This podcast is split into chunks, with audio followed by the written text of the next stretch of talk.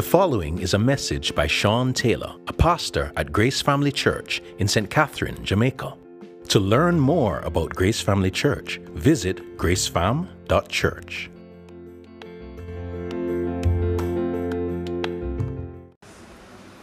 So, good morning again. It's my joy to share God's word with you. Pray for me. It's been a very long week, very tiring week. And I find, I must confess, I find the passage somewhat hard. It was a hard passage for me as I was looking at it and just saying, how should we encourage each other? So, what Caleb read was from Colossians 2 16 to 23. We are continuing our sermon series, Christ over everything. We've been going through a lot of things. Now, I, I want to warn you about something, by the way. Don't play charades with my children. You're going to lose. And especially if they choose to act out some animal. My wife and I learned very quickly that it's very futile to play with them because they are going to choose some random animal that you and I have never heard of. And so they're going to be acting it out, and I'm like, and then, duh, daddy, it's the ant lion. right? Um, that's not a lion, it's actually a bug. Duh, it's the Gila monster. Okay. I don't know what that is then. It's the vampire squid.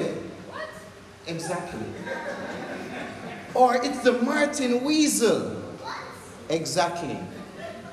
Again, guaranteed to lose. No, but what was helpful, and really, as I said, Caleb was able to help me, especially with my sermon, because in that time of hearing these animals I've never heard of, I got a particular lesson about a snake called the puffer adder.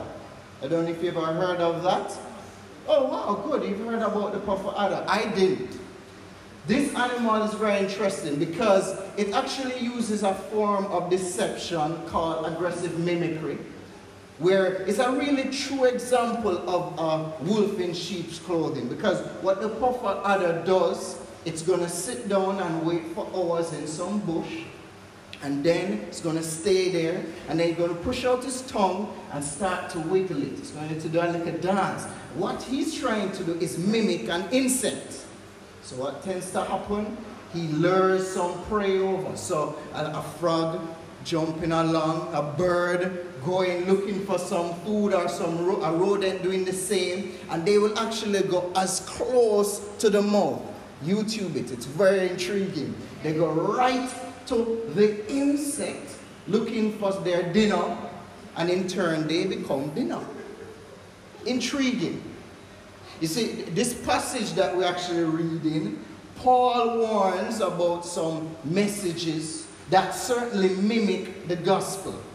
It sort of resembles the truth that the Colossians have heard and what they've received. And what happens though, when they go closer, when they start to embrace those ideas, what happens? It leads to bondage, ultimately to their own spiritual death in the verses that Caleb read, we see this idea where it's connecting to the general verse before in 8 to 15, where Paul warns us to be careful of certain things. He wants us to identify the characteristics of these traps. He wants them to be aware of the things that are going to ensnare them. But here's the challenge. This is what's a little tricky. These snares, these traps, when you look at them on the outset, they don't seem that bad. Honestly, when you look at someone who is practicing or believes some of these things, they really look like a typical religious person. You could identify them as, no, this guy is godly. This gal is godly.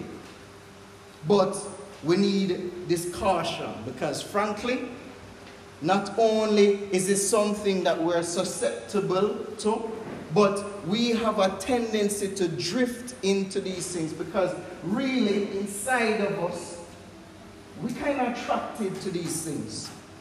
And so the text is calling us to guard our freedom in Christ by being aware of the snares. That's the big idea. To guard our freedom in Christ by being aware of the snares.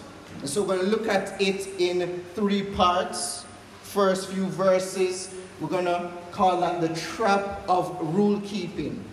The second point is going to be the snare of spirituality. And then the third, the freedom in Christ. Again, these traps, they're very dangerous because they enter churches, they enter pulpits very stealthily. They're so deadly because, as I said, it is ingrained in a lot of us. And again, it also resembles the path that we're called to walk. But at the end of the day, they all fail to deliver on the promise. They all will eventually lead to our disconnection to the only source of our freedom. So look with me at verse 16. Verse 16, the trap of rule keeping. It says, Therefore, let no one pass judgment on you in question of food and drink, or with regard to a festival, or a new moon or Sabbath. The, the, the therefore that's there again is connecting 8 to 15. Paul gives a general warning to them to not be taken captive by certain ideologies or teachings that are not according to Christ, who is the fullness of God. But here, Paul is going to elaborate. So he's elaborating now. What you see here, the teachers who are judging the Colossians, they're doing it based on a few things. What you, what you see here, on foods, on festivals, on diets and days. Paul uses a very strong word here. Pass judgment. Pass judgment. Don't let anybody pass judgment on you. It's a word, by the way, that is not simply talking about don't let anybody criticize you.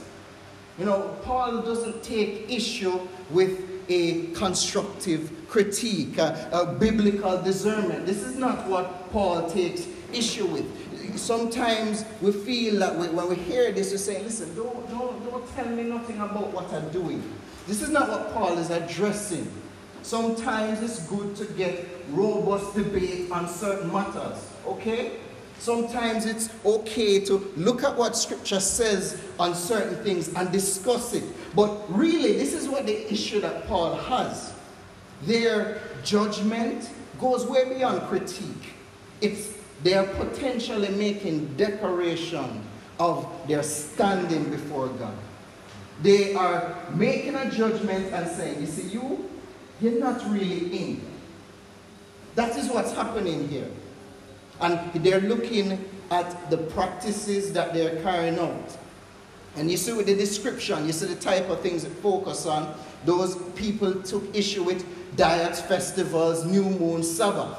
And so it's fair to say that the teachers that Paul takes issue with are people who are incorporating Jewish laws into the faith of the Colossians. So, okay, I hear you. You say you're a Christian. But to be a true believer, you really need to follow these types of rules. And again, it, it's very convincing if you, if you don't notice, because listen, in the Old Testament, laws were given, right? And they were actually very key to ensuring that an Israelite would stand apart from the pagans, to stand apart from their Gentile neighbors. In a sense, if you wanted to know if a person was in the community of God, go open the fridge, see what they eat. Go to their calendar and say, okay, are they celebrating the days? This is really how they would identify each other being in the community of God. And you see, the, the thing is here, honestly, this is something we breathe. This is the air we breathe in our country. In churches, we have rules for days, for diets, for dresses, for duties, for drums. If you are a Christian, you won't wear this. And if you are a Christian, you won't watch that. That's the truth. Um, Certainly, if you're a pastor, you want to wear an earring, right? That's a little shot at joy over there. But these are the things that you hear. These are the things that you hear. Right? But you see, what you're seeing here is that Paul says, let no one pass judgment over these types of regulations. And why? Why is that? Why does Paul say that? He says it in verse 17. These are a shadow of the things to come, but the substance belongs to Christ. You see, these matters of rule keeping, these matters of diets and days, of festivals and feasts, they are shadows of a reality that Christians now find in Christ. All these Jewish laws and rules were never an end to themselves. They were shadows. They were shadows that would reflect and point to a greater and more tangible thing, not just a thing, a person who was cast in that shadow. It was Christ Himself.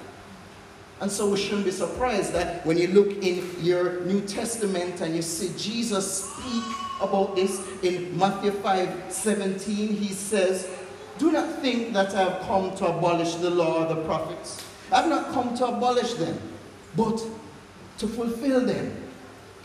And so when you think about that fulfillment and you think about some of the things that Paul is addressing here, you get to see that, okay, so dietary and food laws that once would make an Israelite a distinct person, that would once set them apart as being holy, they've been ended and fulfilled in Christ.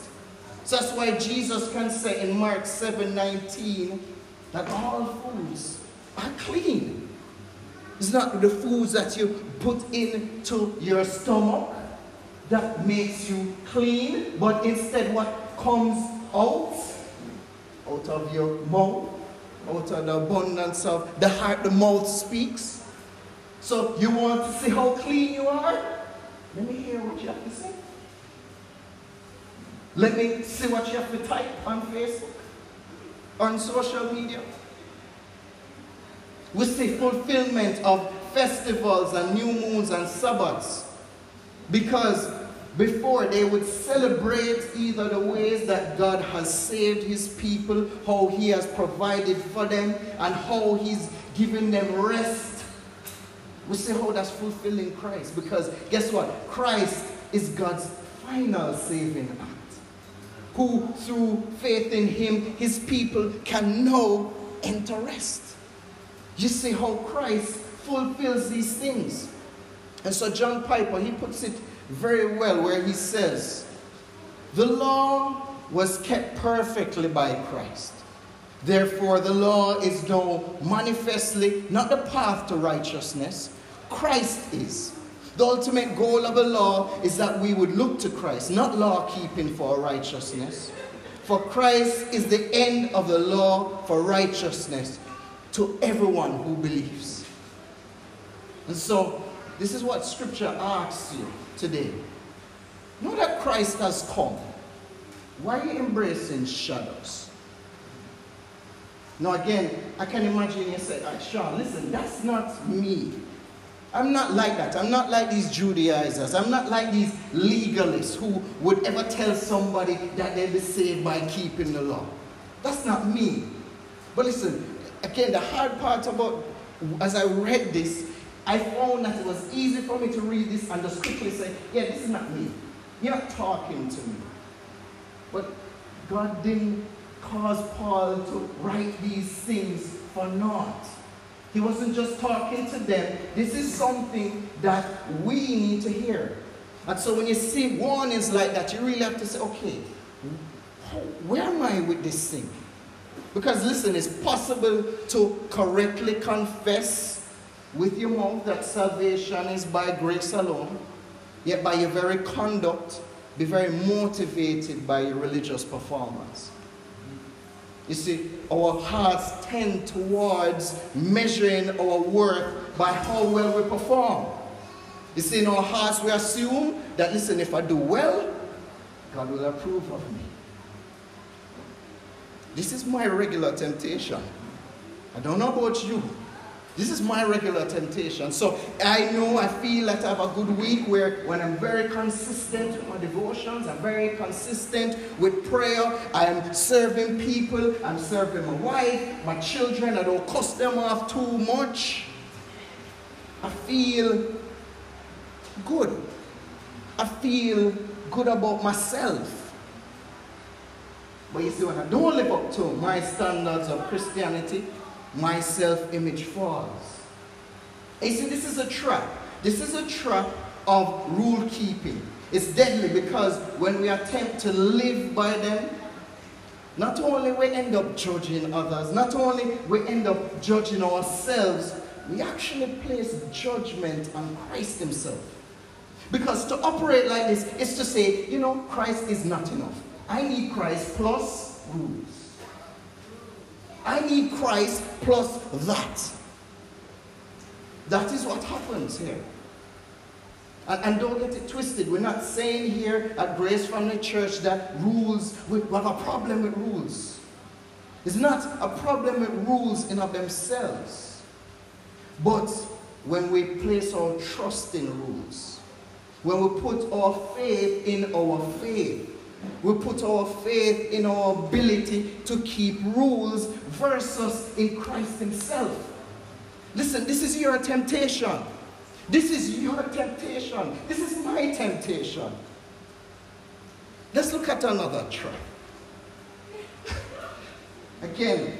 So trappy. Let's look at another one. In verse 18, the snare of spirituality.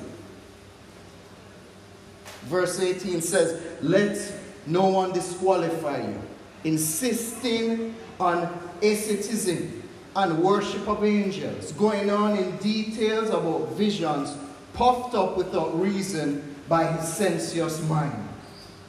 Paul continues his onslaught of this warning and points to another objection that the teachers have been given to the Colossians. Specifically, right now, the teachers, they're addressing their failure to practice certain things spiritually, spiritually. Their particular style of spiritual experiences. Again, the word asceticism, that's not something that I use in my regular vocabulary. But what does it mean? It refers to practices of self denial. To things like fasting, long prayers, even isolation. These are the things that you would see where people might go off and they, where you see monks sometimes. That's what they describe as asceticism. Now, the NIV uses a different translation for it, and I think it's hitting the point where the NIV says false humility.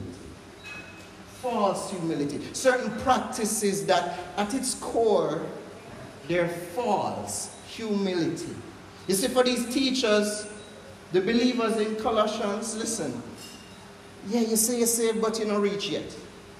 If you really want to experience God, if you really want to grow, there are some elements you're missing out. You need certain spiritual encounters.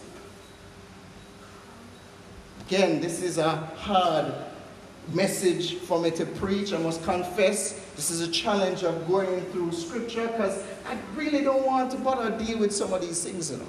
I would rather give a different message. This is what is here. This is a prevalent thing in our churches, in our country, where people rank you and outrightly just declare you're not Christian enough because you don't have certain spiritual experiences. You say you're a Christian, I hear you. But are you spirit filled? No, hold on. Just hold on, hold on. Let, again, I don't have a problem with the question in a general sense. And here at Grace Family Church, I want to make this clear. We are a charismatic church. Our conviction is we believe that the gifts have not stopped when practiced rightly, they are for the benefit of the church. We're not talking about that. This is not a message to lick out on that, but the, Paul wants to lick out on something.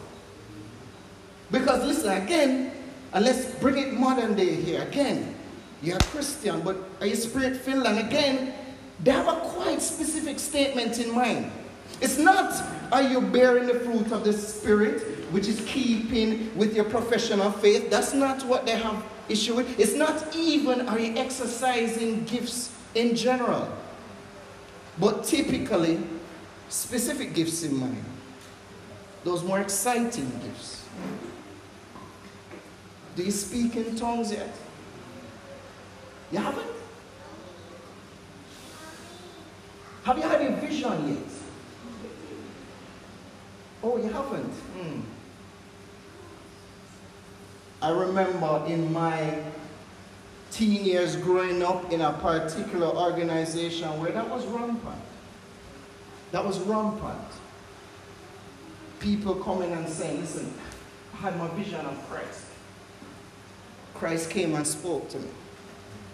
Um, and again, the issue that Paul has is not so much about certain things. Paul himself said, listen, I went to the third heavens. And I saw things I can't even say. But guess what? People say things that they are very proud to say. Again, the issue is not spiritual experiences. But again, what presents itself as humility, but as its core, is outright pride. This is what Paul takes issue with. And then he mentions this very weird thing about worship of angels. It's a bit tricky.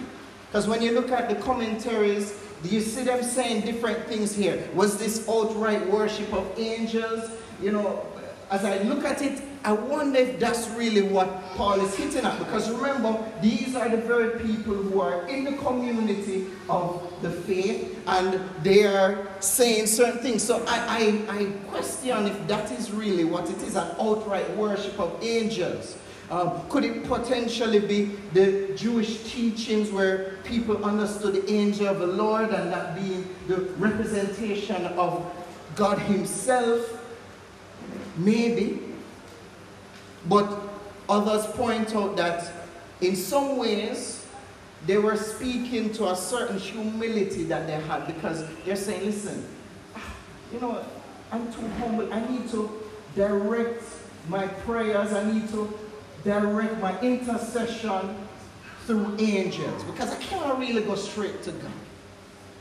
That's what some people wonder that Paul is addressing here. And, you know, we, we have some of those realities. No, again, should this passage apply to you, Grace Family Church? I believe it should.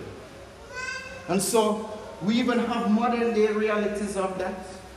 In some circles, some Roman Catholic circles, you have the, the practice of praying to saints, praying to saints who are not here to intercede for their behalf, praying to Mary, the mother of Jesus, in order to intercede on their behalf.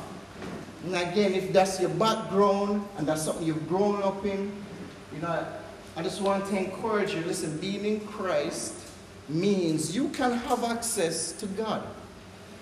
You know, but even in certain circles, see even universal churches in Jamaica insisting that if you want healing, if you want success in your marriage, if you want success with your jobs, what needs to happen is you need to join us in a particular chain prayer. If you do that, then, then you'll be fine. You see, because here's the problem. At its root, the problem with these approaches is that it ignores the very means that you and I can gain access to the Father, Christ Himself. And so, let me ask you a question again, because you say, Sean, all of these things don't really apply to me. Okay, cool. You believe you have access to God? Do you struggle sometimes, though, with saying, you know what? I really just need Joel to pray for me. He has a better hit rate than I do when it comes to reaching God. I need to go to my pastor because he has a certain relationship with God where God hears him. Again, this, this is a question for you if you're in Christ, by the way. Because again, we're talking about believers. We're talking about people who Paul has said, if you're in Christ, there are certain realities here. So again, I'm not talking about whether if God hear more the prayers of the unjust person. No. This is for you believers. Do you think what you need is a spiritual guru? You need to go to apostle or prophet so and so. That having a session now, because that's when I'll get to hear from God. I can't do that by myself. What I need is that. Again, hear the emphasis of what I say. What I need is these things. Listen, yes, God gives gifts to men. I don't want you to um, be confused. God gives, gives gifts to the church. People who are gifted to prophesy. People who are gifted that when they pray, they have faith to see healing. But what was the issue? Again, people who stand at a place where they're saying, you disqualified because you don't experience this. You don't have that gift. Such a thinking is a snare because it will cut you off from the only viable source which is Christ. This is what Paul says in verse 19. He expounds and said, The problem with these people is that they are not holding fast to the head, from whom the whole body, nourished and knit together through its joints and ligaments, grows with a growth that is from God. You see, again, though these teachers they believe that their emphasis on spiritual denial, on spiritual practices, was the true path to Christian growth. On the contrary, it did the very opposite. Because they cut them off from the head of Christ himself. You know, again, Caleb and the kids helped me with my sermon because I heard another fun fact about cockroaches. We know that cockroaches are very resilient, right? Do you know that a cockroach can live without its head for over a week? A lot of that, by the way, is due to their open circulatory system, Sarah, uh, yes? And the fact that they can actually breathe through little holes in each of their bodies. You know that? But here's the thing. They're not dependent on the mouth or head to breathe. But, you know why the roach dies? Without its mouth, it can't drink water, it can't eat, it eventually dies of thirst. You see, this is a problem. As people pursue primarily spiritual experiences, what ends up happening in their focus on these events as opposed to Christ Himself, they stunt their growth. They eventually starve off from the true spiritual growth. This is a trap because it will cut us off from the body which has Christ at the head.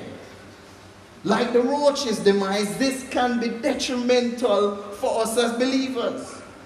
These types of teaching tend to isolate you from the people of God. It tends to cause division in the body of Christ. And again, this is not to say that supernatural experiences do occur in the life of believers. But to state that it should be the norm that a Christian chases after frankly ignores the persistent and ordinary ways that God calls you and I to grow through the scriptures. You see, the ordinary life of going to work and walking out the fruit of the Spirit, that when you're wronged or maligned, you don't respond in that way. The ordinary life of taking care of your children who tend to show no gratitude. Yet, you're empowered to serve them with joy. The ordinary life of putting off the old ways of living when your spouse frustrates you immensely. But you can show the fruit of the Spirit. It don't seem that supernatural, but it is very supernatural. It's very supernatural. You see, that is a sort of growth which is from God. You see, the, the growth that is from God, that's a type of growth. And so Paul then seeks to put the nail in the coffin of both the rule keeping and the false spirituality. Start to pose a rhetorical question where he cap it off. Just let me end this. Let me end how you're thinking about these things. And so we're going to look at our last point the freedom in Christ. I am so over time. In verse 20.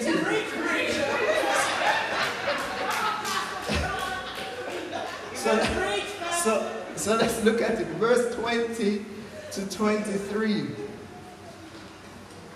If with Christ you died to the elemental spirits of the world, why, as if you were still alive in the world, do you submit to regulations? Do not handle, do not taste, do not touch, referring to the things that all perish as they are used, according to human precepts and teachings. These have indeed an appearance of wisdom in promoting self made religion and asceticism and severity to the body, but they are no value in stopping the indulgence of the flesh. Paul said it already in verse 15 before that Christ, in his death, he was victorious over the rulers and the authorities. He disarmed the power over those who have died with him. Christian, if you are dead to these ways of operating, are you dead to them? Don't touch that. Don't eat that. Those things you're submitting to Listen, those are things of the old age, things under an old covenant. Listen, like a person who is free from marriage when the other party dies.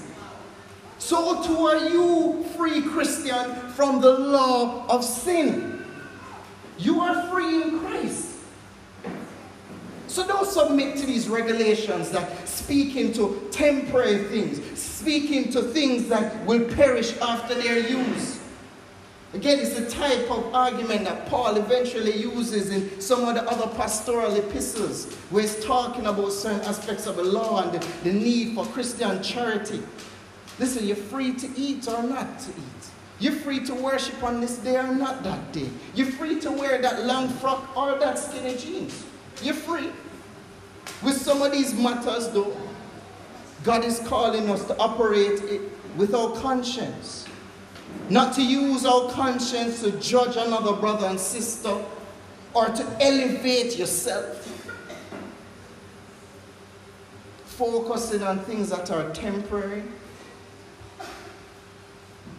But really, we are called, though, to use our freedom in a certain way. We're called to use our freedom to serve one another. We're called to use our freedom to not cause others to stumble. And you see, again, we, what rules try to do, rules try to say, you know what, I need to address this thing of, yo, purity hard. Purity hard, you know. So I need to lay out rules. That's what we need. But you see what Paul says? Paul is pointing out that, listen, the gospel does enough to address these things. Because, again, what these rules fail to do, the gospel addresses because it addresses the real problem. The real problem is not that the girl wearing too tight of a clothing. The, the issue, that's not the real issue. The issue is your heart, you know. It's your heart. Dress up your heart. Now again, Paul in this passage talks about according these, these rules, according to human precepts and teachings. They have an appearance of wisdom. Appearance of wisdom. You know, one of the things that we try to talk about, just even and be mindful as pastors, because we recognize again there's a temptation to hear the things that I have to say and what Joel has to say, especially, and say, that this, this is, that's my temptation sometimes. Eh? Um, he said, ah, yo, this has weight. And truly, I, I can see it. But you see, because of that, one of the things we talk about a lot is this thing about principle to practice. Really saying, all right, what does the scripture have to say on this? What does God have to say on this? Because the reality is, your principles should affect your practices. But we must be very careful that what we do is we focus on the practices and make judgments there, disqualify on those things, and not address. What, what was said in the principle? Again, if you're hearing this and you're thinking Paul is saying it don't matter how you live, um, you're missing the point. You're missing the point. Because again, the power to overcome sin is found in us dying in Christ. That's why he asks the rhetorical question if you died in Christ, if with Christ you died. If we don't get that, the problem is we are going to take refuge in other things. We're going to run to mimics of the gospel. We're going to look to the traps of rule keeping and false spirituality. Again, rules and spiritual practices, they're not all bad. You know, but here's the thing sometimes a good servant is just simply a bad master. These things are good servants to us. Rules, spiritual disciplines, they're good servants. They're, they're meant to help us, to serve us, but they're never meant to be our masters. And this is why Paul will talk about the law in this way, where he says it's like a tutor. It's meant to serve you, to know things like the requirements of God, to see how much you need Him, to see how much you don't meet that standard, and why, you know, I need Christ. It's to drive us to the feet of the true Master. And so we must never replace Jesus with any other Lord, whether it be the yoke of rule keeping or the bondage of even law breaking. Because guess what? Christ is the better master who gives us true freedom.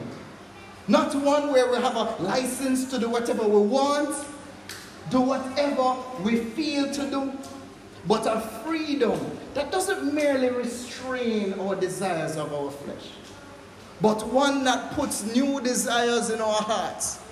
This is what the better master does. He puts new desires in our hearts, He changes our hearts. The things that we struggle to do, we can actually accomplish them because we have new hearts.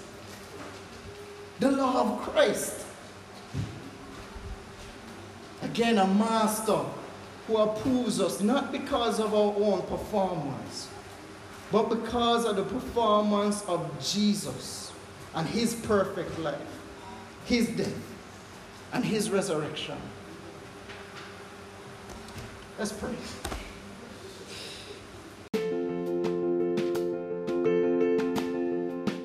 You have just listened to a message by Sean Taylor, a pastor at Grace Family Church in St. Catherine, Jamaica. To learn more about Grace Family Church, visit gracefam.church.